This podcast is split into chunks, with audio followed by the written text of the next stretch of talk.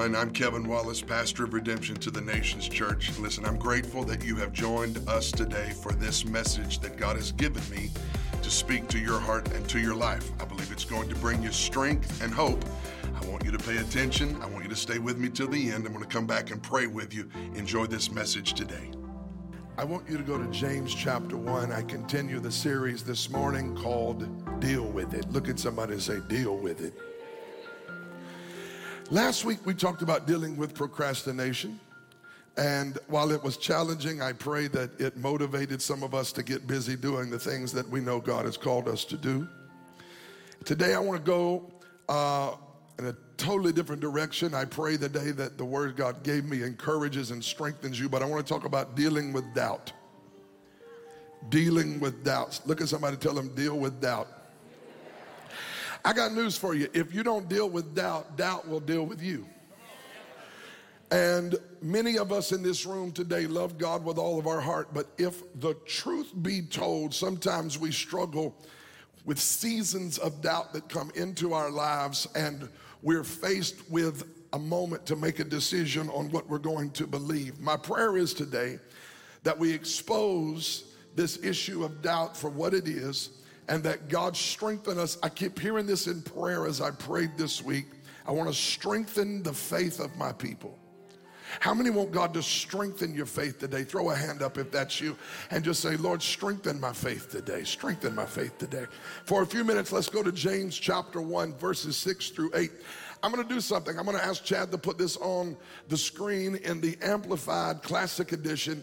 It's a little different than the King James and New King James, but I appreciate um, the. Uh, the modifiers and it'll help you understand this text in a little bit different light. So, will you read this with me off of the screen? Let's read this together and get this in our heart. We're going to read three verses together. Only it must be in faith that he asks with no wavering, no hesitating, no doubting. For the one who wavers, hesitates, doubts, is like the billowing surge out at sea that is blown hither and thither and tossed. But you know you're anointed if you say hither and thither. I, I, there is something on that right there. Praise God. I felt that thing when I said it. Verse 7 For truly, let not such a person imagine that he will receive anything he asks for from the Lord. Last verse. For being as he is, a man of two minds. Stop. A man of two minds, or a woman of two minds, hesitating, dubious, irresolute. He is unstable and unreliable and uncertain about everything he thinks, feels, and decides. How many know that alone will talk to you? And so today I want to talk about dealing with doubt. And I want to pray today that God would speak a word into your life that would strengthen you in your faith as you walk with Jesus. Father, I thank you for your Holy Spirit. How beautiful and pleasant it is when brothers and sisters dwell together in unity. It is like the oil that runs down the beard, the beard of Aaron, from the head of Aaron down to the skirts of his garments. For where you find unity, you have declared blessing, even life forevermore. I pray today that as we sit together in heavenly places, you will give me the spirit of wisdom and revelation with which to preach and teach the word of God. And that you would let them sit in the spirit of wisdom and revelation and go beyond hearing a man speak, but may God talk to his people today. We thank you, Holy Spirit, in advance for giving us a harvest off this seed, which is the word, be sown in this place in Jesus' name. And everyone who loves him said, Amen. You can be seated.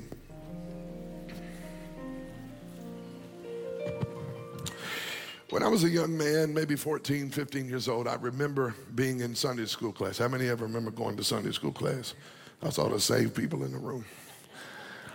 I remember going to Sunday school class, and maybe I was 14, 15 years old, and I remember being in Sunday school class one Sunday, and someone asked my teacher, Stan Gunther, they said to him, What is faith? What is faith? And I remember him leaning over his lectern and pausing for a few moments And he stood back up and he looked at us and he said something that is revolutionary to me at that time it was because I wasn't quite sure what faith was. But he defined it in the simplest, most complete, understandable fashion that, that I could have uh, uh, understood. And he said these words He said, Faith is simply believing God. Faith is believing God. Everybody say that with me. Faith is believing God. I did not say it is believing in God. Because the demons believe in God. I said faith is believing God. Faith is believing that God is who He said He is. Faith is believing that God will do what He said He would do. We have to make sure today that we move beyond the shallow mental assent of acknowledging that there is a higher eternal being, and we need to make sure today, the Bible said, examine yourself to make sure you are in faith. I want you to understand today that there are some things uh, that we have treated as if they are automatic, but they're not necessarily automatic. We, we think just because people come to church that they have faith. And I believe most people in this room today have faith. But I want you to understand that faith is not simply automatic because you come to church or were even raised in church. Faith is not automatic because, because you have been taught the Bible. Faith is something that you and I have to actively, ongoingly possess regarding the personhood, the character, the resume of God.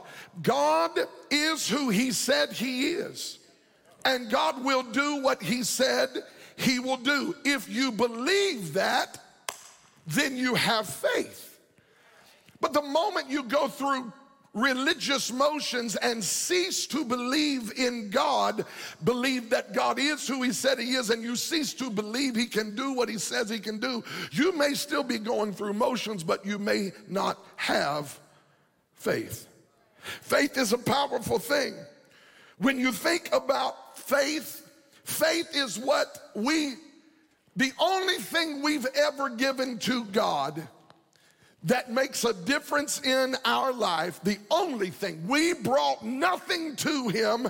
The only thing you have the ability to possess that will change your life as it relates to a relationship with God is your willingness to trust and believe him.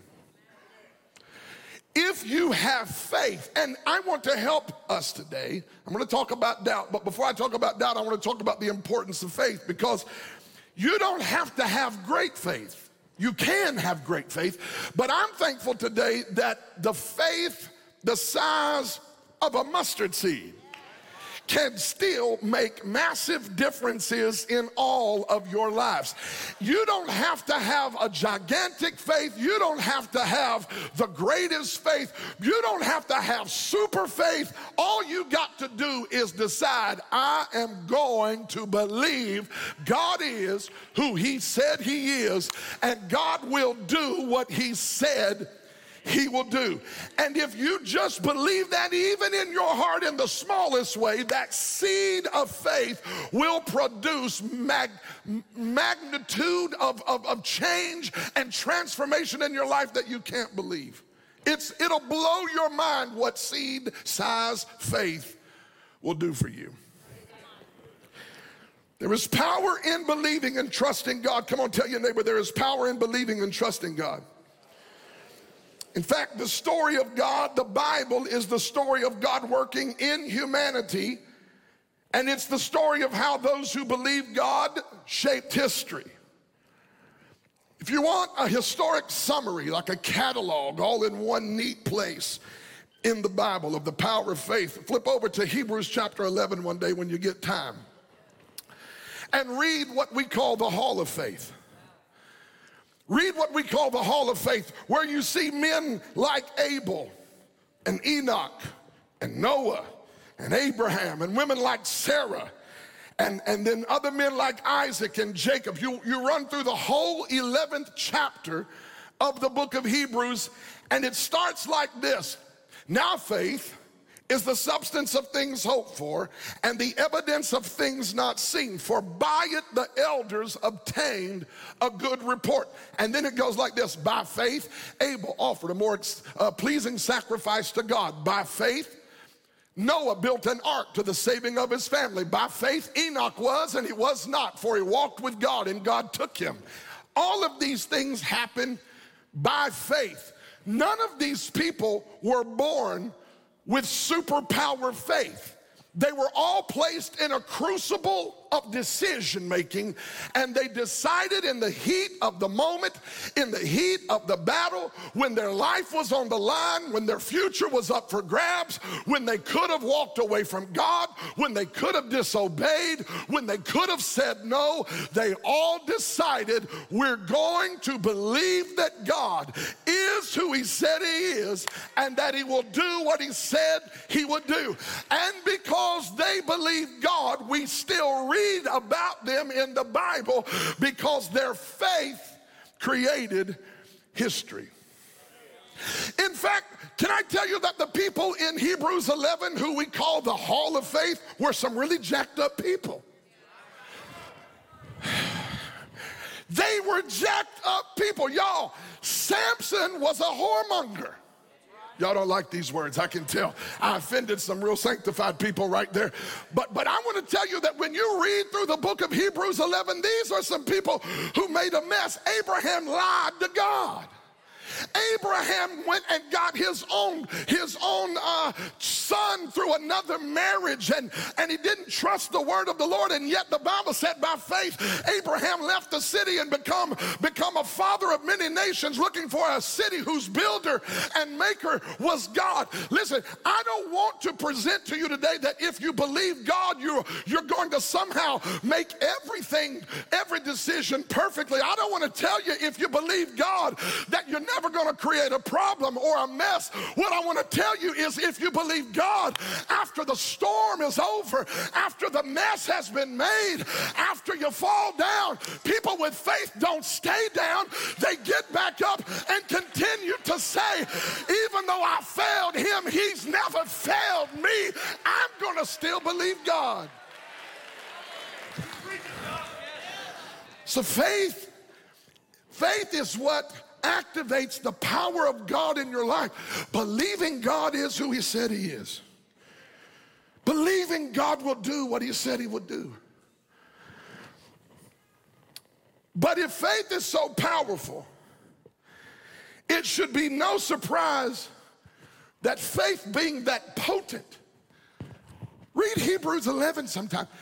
The Bible says that these people shaped history. Moses' mother put him in a river in a, in, in, a, in a little basket with pitch on it. Oh, I wish I had time to preach on that. Because the first time pitch was used, it was used by a man, man named Noah to build a boat for the saving of his house. He built the boat and put pitch in the hull of the boat, and the boat floated. And then a few hundred years later, Moses is now born, and God is getting ready to raise up a deliverer. And God said, The boat worked the first time. Let me put a boat in the heart of that mama. She built that baby a boat, pushed him out on the water, and he wound up living in Pharaoh's house. By faith, Samson. But we always preach about these people, but then I got down to the end of Hebrews 11 and it said, by faith, they subdued enemies. By faith, by faith, listen, they put fires out. You don't hear what I'm telling you. I'm telling you right now, you don't have a problem faith can't straighten out. You don't have a situation that believing God can't turn around. The problem is we want to trust him when he works it out like we thought he should work it out. That's not real faith. Real faith is when it don't happen like you thought it was supposed to. And instead of throwing your hands up and saying this ain't real, you throw your hands up and say, I refuse to denounce you. I refuse to curse you. Blessed I came in. Oh, I feel like preaching here. Blessed I came out. Blessed, naked I came in, naked I came out. Blessed be the name of the Lord. You got to trust God. You got to trust God. Faith is potent. If it is potent, even in seed form, no wonder it is challenged, attacked, and assaulted. Satan and the forces of darkness will do everything in their scope of ability to affect how you trust God. One of the strategies the enemy uses is what I call the invitation to doubt. Look at somebody, tell them the invitation to doubt. I say invitation to doubt because Satan cannot make you doubt God. Boy, that's some good teaching right there, Bishop. Satan can, he does not have the authority to bend and break your will. If God cannot, in his sovereign power, make you believe, Satan, in his diminished authority, cannot make you doubt. Sometimes we give more authority to the enemy than he really has. And we, and, and we think we think because an attack of doubt comes that you don't believe. That's why I call it the invitation to doubt. So you got a situation going on in your life, and you know God is who He said He is, and you know God will do what He said He would do, but the enemy will send you an RSVP. And it will, it will sound like this in spite of the fact that God has never failed you, in spite of the fact that God has always been there for you, we would like to request your presence at a banquet of doubt. And we want you to entertain lies that make you second guess the God who has been with you from the beginning and has promised to go with you till the end. And here's what we do we start looking at what's going on in our life and we start thinking, you know, I might need to take him up on that invitation. Maybe God is not who he said he is maybe God is not going to do what his word says he would do. Let me just, I've been waiting to say this all morning long. I thought I'd wait till it was real hot and the organ was flying, but I'm to say it right now. If God fails you, let me walk around here for a minute. Let me get out of my, if God fails you, you will be the first one he ever failed. Let me tell you one more thing. If God lies to you, you will be the first one he ever lied to. If God God lets the enemy win over you, child of God, you will be the first one in the history of the kingdom of God that will ever suffer ultimate defeat. Don't you ever let yourself get so self pitied, that you think you are so special that God would divorce himself from his promises and make negative history in your life. If he is who he said he is, oh, where is my help in this house? If he'll do what he said he'll do, then he's not going to start with you in terms of breaking his promises. For I heard the word of the Lord say, all of the promises of God are yes and amen to the glory of God. If it hadn't happened yet, it's still going to happen. God will not start it and not finish it. He will surely bring it to pass. Somebody praise him if you believe what I'm saying.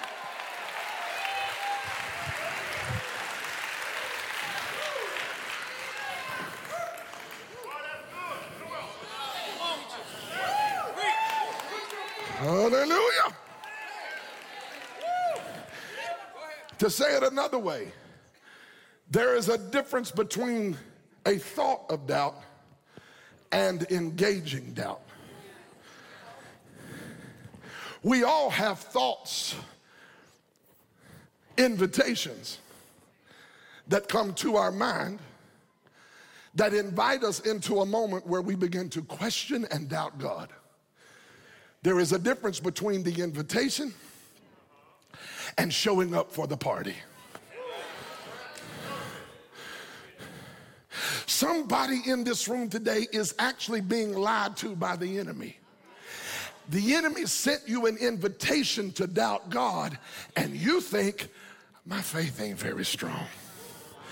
I got these thoughts and questions coming to me, and I don't feel like my faith is strong.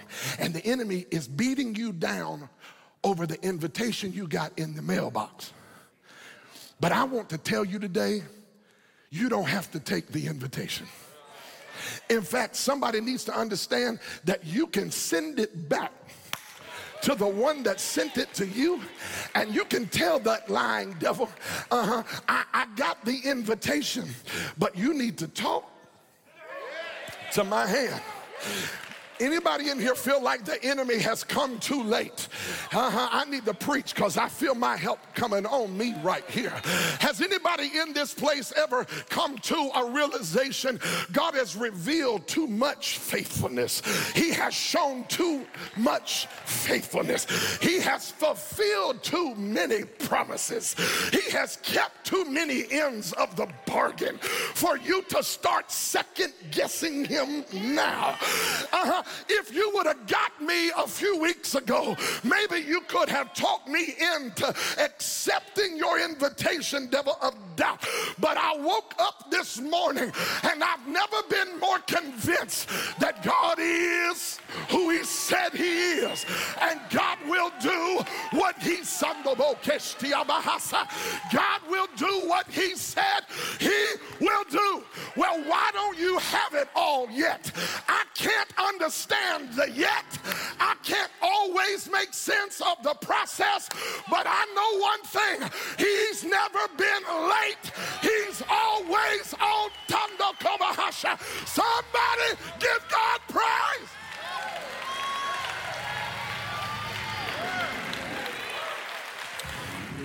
Woo! I knew he was here somewhere. Watch this.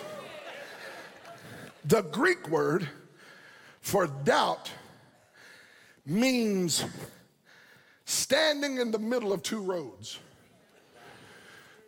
There are actually two words used for doubt in your Bible. Greek word, distazo. The other one is diakrino. If you see the di, the di in distazo is where we get this idea of duplicity from. Two, multiple.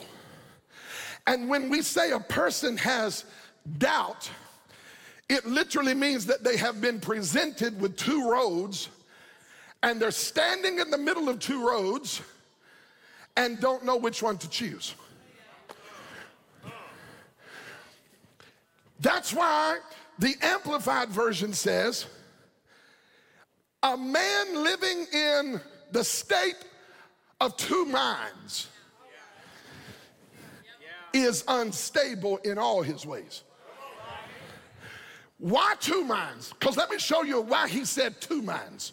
You can only, regarding Jesus, there is no neutrality. Rewind. I said, regarding the person, the work, the finished work of Jesus Christ, there is no neutrality. You either believe or you don't believe. So, one frame of mind is called believing, the other frame of mind is called unbelief. Doubt is not unbelief. I'm getting ready to teach something right here. You got to catch this because some people think because they have doubts that they don't believe hard enough. And the fact that you fight back against the invitation to doubt is evidence that you actually have faith, the kind of faith that the devil is trying to tell you you don't have. Yeah. Uh, let me say it like this you don't even know you have faith until something tells you you don't have faith. And when a voice tells you you don't have faith, the voice of faith rises up and says, I bind that voice, I will believe God. That is faith. Two minds belief, I know who God is. God is who he said he is, and he'll do what he said he'd do. Unbelief. This is a person who has no saving faith. When presented with the gospel, they look at the gospel and they de- decide and declare, I don't believe that. That's unbelief. Doubt and unbelief are not the same thing.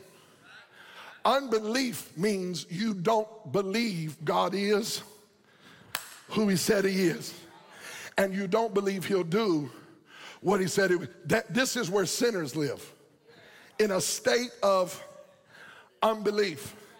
the God of this world has blinded their mind. The Bible said they do not believe the gospel. So there are people who live in the mind of unbelief. There are people, come on, some of them are in this house today, who live in the mind of belief. I believe God is who He said He is, and I believe. Where are those people at in here? I know some of y'all getting tired on me, but I'm getting ready to come out there and holler at somebody because I feel like there's some people in this room today who live over here in the mind of believing God. I believe He is Jehovah Jireh, my provider. I believe He is Jehovah Nissi, the banner over me of victory in the heat of the battle. I believe he is Jehovah Rapha, the Lord my healer. I believe he is Jehovah Tsidkenu, my righteousness. I believe he is Jehovah Kwana, a jealous God. I believe he is Jehovah Jesus, the Messiah. I believe. Slap somebody. Oh, we got to be careful because I feel like something might break out in this house. Slap your neighbor and tell your neighbor you sat down by a believer. You came too late to tell me it can't happen. You sat in the Boshaya. You sat down by a believer. I will not run over to that camp. I will believe. I shall see the goodness of God in the land of the living. Does anybody believe God? Slap three people, tell them I believe God.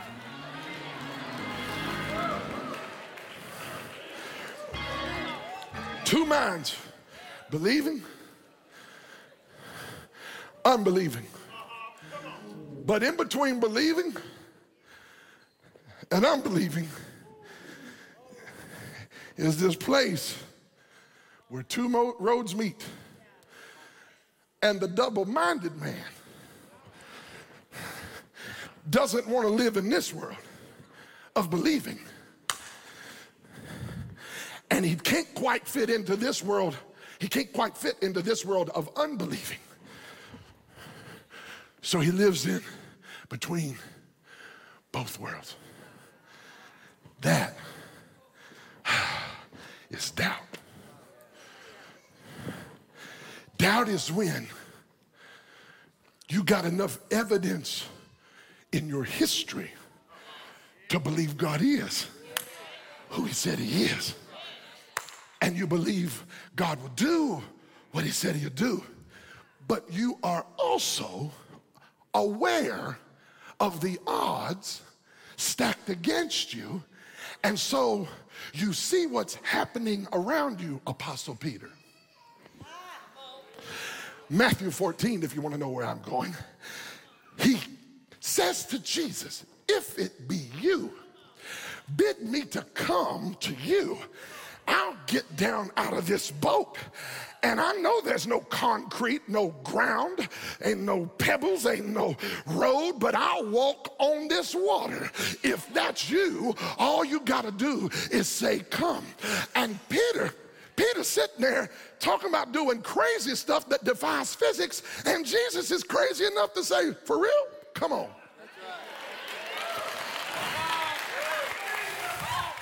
And Peter's sitting there in a boat with a bunch of boat talkers and decides because of the word of the Lord, I'm to be a water walker. Some of you to have to decide if you're to live the rest of your life sitting in the boat with the boat talkers or if you're to get a word from the Lord and come up out of your boat and be a water walker. Slap somebody near you and tell your neighbor, neighbor, I'm going to decide to walk on the word of the Lord. I'm going to decide that the boat cannot confine me. The boat will not define me.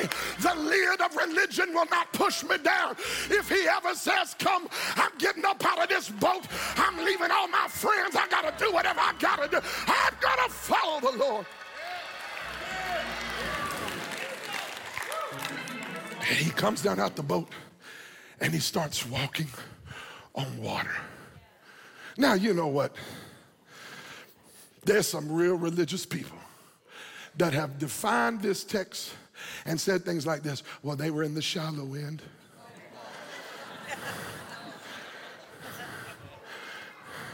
Let me help you understand what the Bible says. The Bible said they were out in the middle. I feel like preaching right here. They were out in the middle of the lake. I'm telling you right now, God will wait for you to get out in the middle of it. Uh-huh. He wants to take away everything you could stand on except His word. He wants to remove all of the other things propping you up so that when you get out of the boat, the only way you survive is to keep your eyes on Him and to keep your faith in His word. So I feel the Holy Ghost on me right now. Slap your neighbor and tell your neighbor, neighbor, I'm out here in the deep. I'm out here in the middle of it.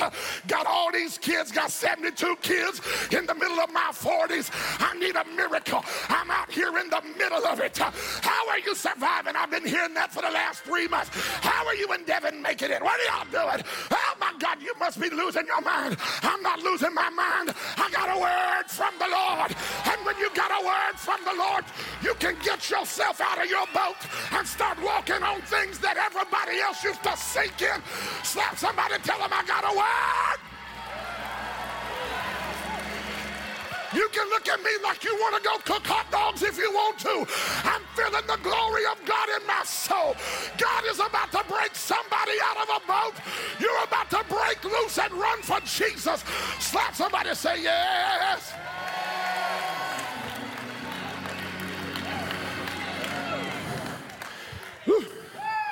Kashai. Peter got over here in this world of believing God. And when you live in that world of believing God, you can get down out the boat. Somebody said, What was he walking on? The Word. The Word. Can I tell you, the Word will hold you up when everything else will cause you to sink? The Word will touch your neighbor, tell your neighbor, the Word will hold you up. The Word.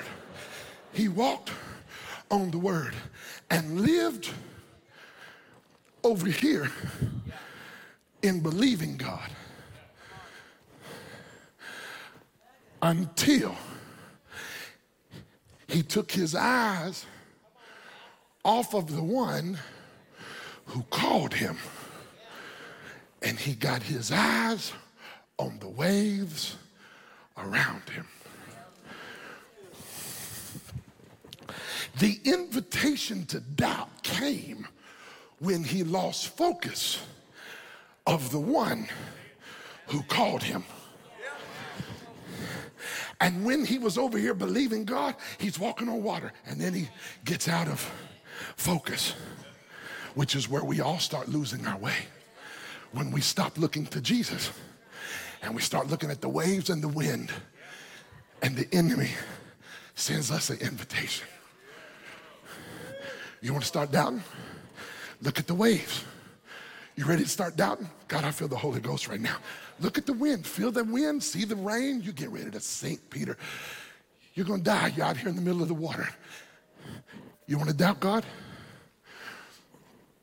And the Bible says this. I get ready to bless myself in here. He began to sink. He did not finish seeking. I'm going on vacation after church, but before I go on vacation, I am getting ready. My head is on fire right now. Somebody is about to get set free from a spirit of confusion and doubt. I came to tell somebody you might begin, you might have begun to sink, but you won't finish sinking. Touch somebody and tell your neighbor, say, hey, hey neighbor. Say, I began to sink but I didn't finish sinking. I may have started to sink, but my last chapter will not me be will not be me underwater, bubbles flying, and the search party looking for me. Oh no, he that keepeth Kevin will neither sleep and he will not slumber. I heard the word of the Lord say, He rescued me from a pit. I was going under, but I didn't go under. I started sinking, but I didn't finish sinking. In fact, somebody needs to praise God. that you canceled your sinking plans. Uh-huh. The devil said, Look, he's going under. Look, he's going down. But the Bible said, before his head went underwater, Jesus came out to Peter. Yes. I want to praise God for the day I was going under, the day I was losing my mind. But somebody kept me from losing it all. Anybody in here knows what it feels like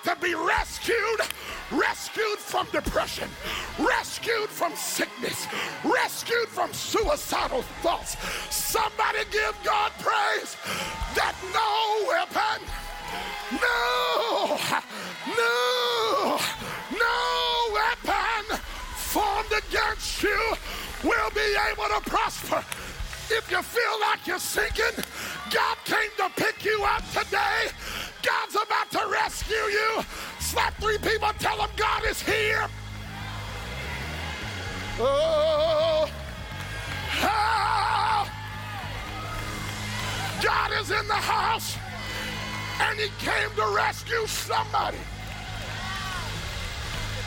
who feels like you're sinking. Why? Why? He came and he got Peter. And we don't know the details, but this is what it said. They went back to the boat. You know what them religious people in the boat were doing when he was sinking? I told you, Peter. I told you not to do this. I told you. But Jesus walked up to a sinking man, picked him up out of the water. I believe they walked back on the water that he started sinking in. And can't you see all them religious people?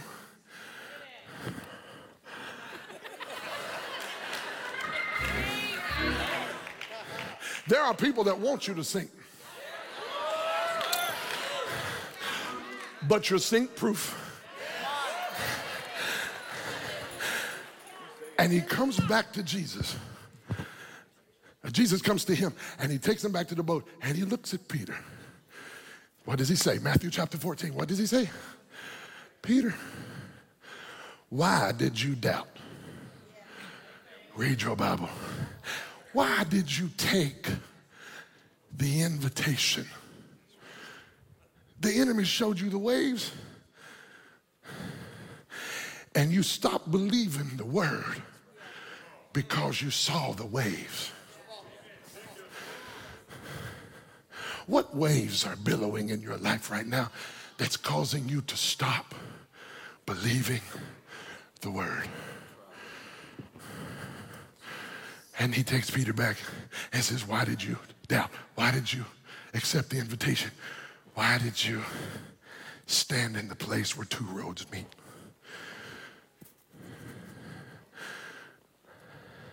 Let me give you three things real quick to deal with doubt. I'm gonna get out your weave, your hair, your extensions, your toupee. I'm gonna leave you alone. Everybody like, whoa, my hair, my God, how did he know that? It's prophetic. I'm kidding. Watch this.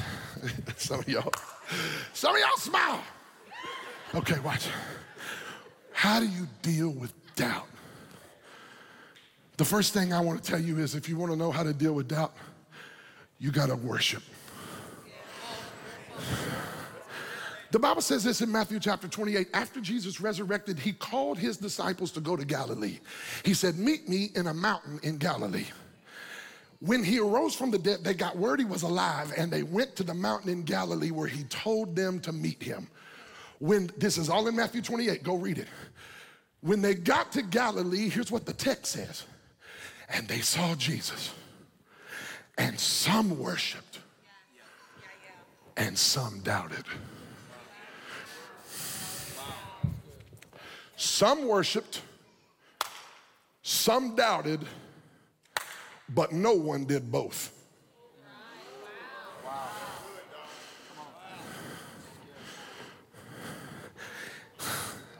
I'm gonna tell you this. There have been times invitations of doubt were racing through my mind. And my response was, I love you, Lord. I don't even feel you, but I believe you are who you said you are. I believe you'll do what you said you will do. I, I, look at faces all over this congregation. I've been walking with a lot of people in this room for a long time. And almost everybody I'm looking at and thinking about has a chapter in their life where they had to decide. I don't understand it. I can't make sense of it. I don't know why he does it this way, but I refuse to turn my back and lose my faith. I am going to keep on believing God. And I'm going to tell you right now the way you get better and you don't get bitter is to keep a tear in your eye and a hand in the air and a hallelujah on the end of your lips. And when the devil says, See what, what your God up to now? See, look at all the mess you've been through. See, all your financial problems, all your children problems, all your marriage problems. If God was real and prayer really worked, why are you going through what you're going through? I don't have to answer the devil when the liar starts talking. All I got to do is to put the invitation back in the mail and tell the devil you showed up too late. I refuse to I refuse to sit here and get bitter. I believe I'm Bokandi I'm gonna lift my hands even when it don't make any sense. And I will bless the God who brought me out of darkness into his marvelous light. This is not Somebody said, This is blind faith. You just, you just, no, it's surrender. It's surrender.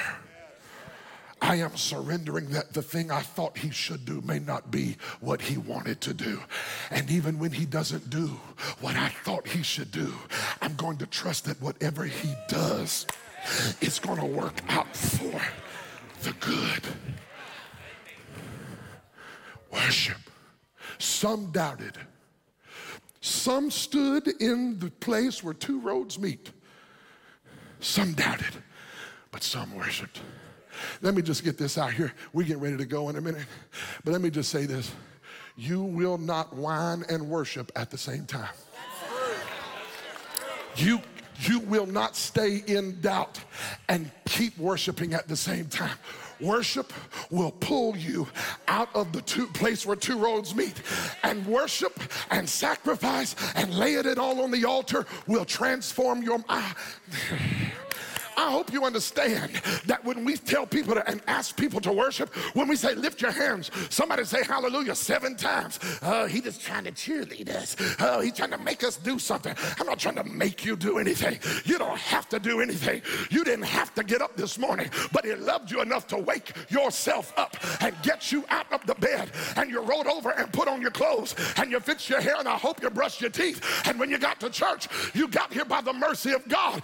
The the simplest thing you ought to be able to do is throw up your hands, open up your mouth, and stop acting like it's a chore to say hallelujah. I'm telling you right now, worship will shift the atmosphere. Worship will change your situation.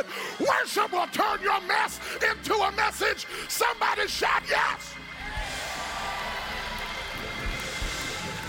If you want to stop doubting, I dare you the next time doubts, invitations to doubt start coming to your mind, I dare you to crank up some worship music, walk through your house and start waving your hands like this.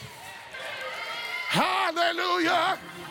Hallelujah. When you walk in the kitchen and they look at you funny, what in the world is wrong with you? Oh, ain't nothing wrong with me. I'm just telling the devil that God is still worthy. I'm just telling my mind that God is still worthy.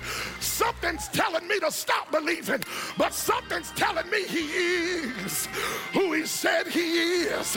And he will do what he said he'll do. Anybody believe God this morning? Number two. I got to go. Number two, recall. Number one is worship. If you want to deal with doubt, number one, worship. Number two, recall. Touch three people, tell them recall, recall, recall. What do you mean, Pastor? For that, you got to go to Mark chapter 6. Mark chapter 6, Jesus and his disciples are walking out in the wilderness. And everybody comes to Jesus because they know he has power and authority. So the whole crowd in the city come running up to Jesus and they stayed with him while he did all this ministry. And then it got eating time. And there are 5,000 families, not men, families. And they say, Where are we going to feed all these people? These disciples. Look at the disciples panicking, panicking. Where are we going to feed all? They've already accepted the invitation to doubt. What are we going to do with all these people that are hungry, Lord? Where are we going to send them? Send them. You're out in the middle of the wilderness. What are we going to do? Jesus says, What do you have? God will never fix what's wrong with what you don't have. But He will always fix what you, what you need with what you do have. He said, What do you have? I said, Five loaves, two fish, five and two, seven, number of completion. I don't need nothing else. Touch somebody, tell them you got everything you need. Where we go, send them. Tell me what you got. Five loaves, two fish. Jesus does something crazy. All these hungry people and nervous disciples. He takes the food, lifts it up to the Father, and begins to thank God for what he has. He blessed it and then he broke it. But before he broke it, he put it in their hands because he wanted them to feel the miracle of multiplication. So they didn't run to Jesus, they ran to his disciples. Oh, I'm getting ready to say something right here. Some of y'all always want somebody with more authority. Don't worry about who you don't meet. Make sure you talk to the person God sent to your life because they have what you need. I ain't got time for that. I'm gonna keep going though. Watch this. The Bible said he they broke the bread and were handing it out. Next scripture, I'm through with this. Next scripture in the same chapter, Mark chapter 6.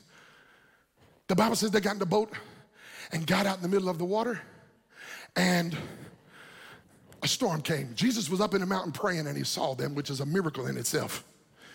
And he comes walking to them on the water, and they all panic and go crazy. Ah, it's a ghost. That was my best scream. Ah, it's a ghost. Jesus comes walking up. Watch this. Jesus comes walking up, gets in the boat, waves die down, wind stops blowing. Next verse. And they did not consider the miracle of the loaves and the fishes. Now, why would he say that? Why does he get in the boat? The wind and the waves stop blowing. And then it says, For they did not consider the miracle that just happened before that. The miracle of the loaves and fishes. Why would he say that? Because they missed the moment when he gave them the miracle of the loaves and fishes being multiplied. He was attempting to shape their thinking to have confidence that he would take care of them in their future. He wanted them to look back on his faithfulness and recall that he took five loaves and two fish and he fed 5,000 families. And now they're in a storm and they have forgotten to recall the faithfulness of God. Someone in, shift with me, Jules, I'm done. Someone in this room is in a storm of doubt because you have forgotten to recall what he did for you last month what he did for you last week. You're nervous over him paying your bills, and he gave you his only son. You're nervous about him opening up a job, and he owns the cattle on the th- He's already blessed you before. And the problem is, we get into a storm and waves start happening and we fail to recall what he did just a few weeks ago when he took five loaves and two fish and he put it in your hands. You actually got to participate in the miracle, but you have forgotten. Here's what I want to tell you if he did it before, he will do it again. Wait. You say, Pastor, that sounds presumptuous to assume that if he did it before, he will do it again. It's not presumptuous. He actually did it to shape your confidence in him. He wants you to draw the conclusion that if he multiplied the five loaves and the two fish, he can keep you safe in the storm.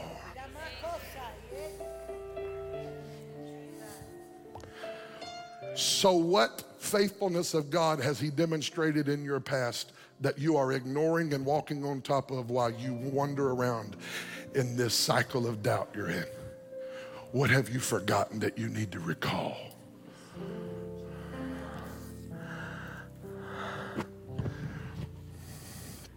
Stand with me. If you want to learn how to deal with doubt, don't accept the invitation. That was point number three. Reject all invitations the enemy sends to your address. You get one in your dress, in your mailbox of your heart, and the enemy starts showing you all the waves and invites you into a moment to take a double take and to question God. Don't accept the invitation. Throw your hands up and just begin to say, Father, I trust you and I know who you are, who you said you are. I believe you'll do what you said you would do.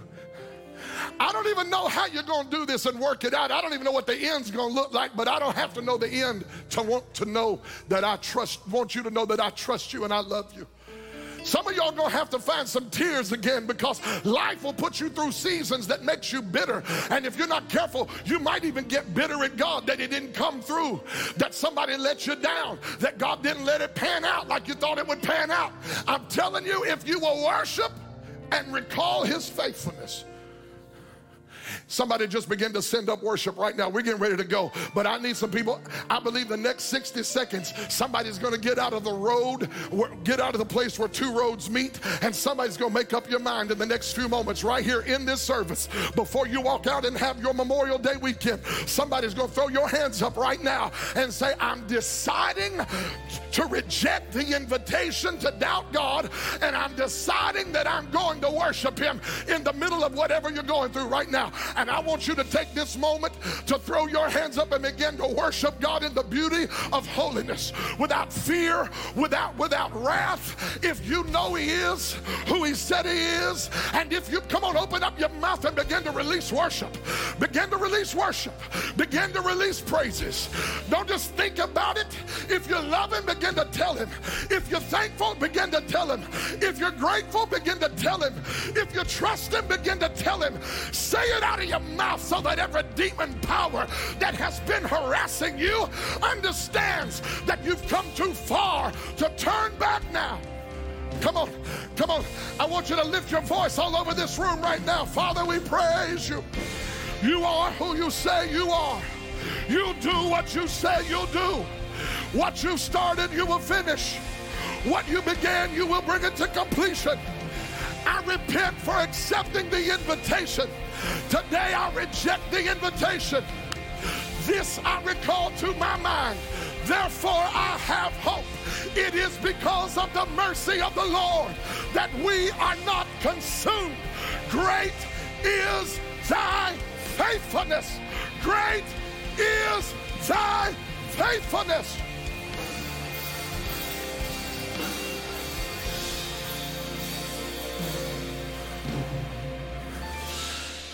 I want to sing Great is Thy Faithfulness. I don't even know what key.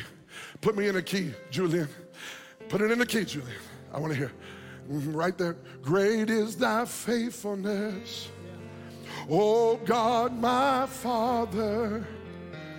There is no shadow of turning with thee. All, all I have needed that hand has provided. Great is thy faithfulness, Lord, unto thee. Summer and winter springtime and harvest.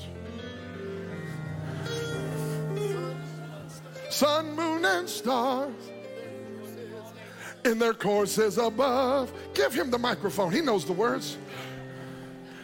Join with all Sing. nature in the manifold witness To thy great faithfulness. to thy great faithfulness, mercy and love. Everybody sing the chorus. Throw your hands up. Come on. Great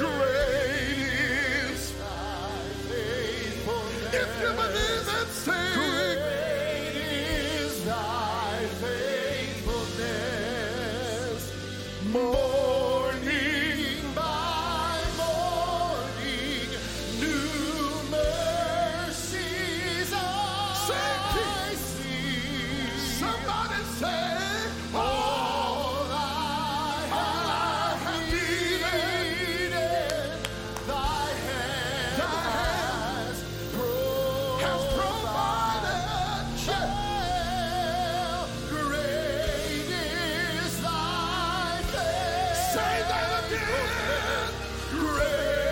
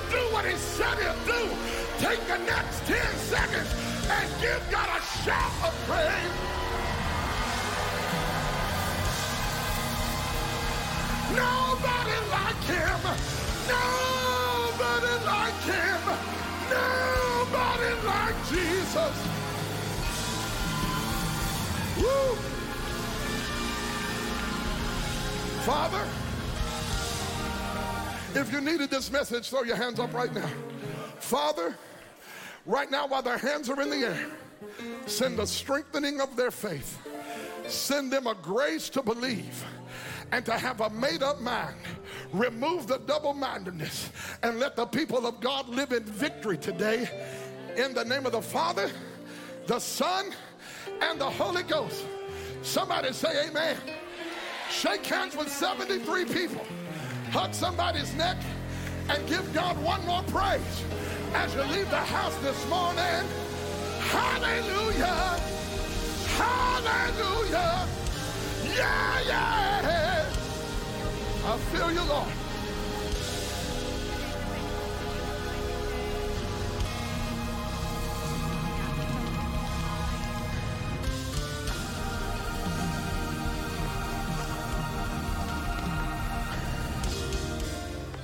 I believe this message today is speaking life and hope to you in your journey. We wouldn't be bringing it to you today had it not been for faithful partners around this nation who are helping us to spread the gospel of Jesus Christ. If you want to leave us a prayer request, I want you to go to kevinwallace.tv. Let us know how our team can pray for you. You'll also find a place there where you can learn more about partnership, how you and your family can help us continue to spread this good news of Jesus around this nation and around this world. I look forward to hearing from you. And until next week, God bless you. We're praying over you and your family today.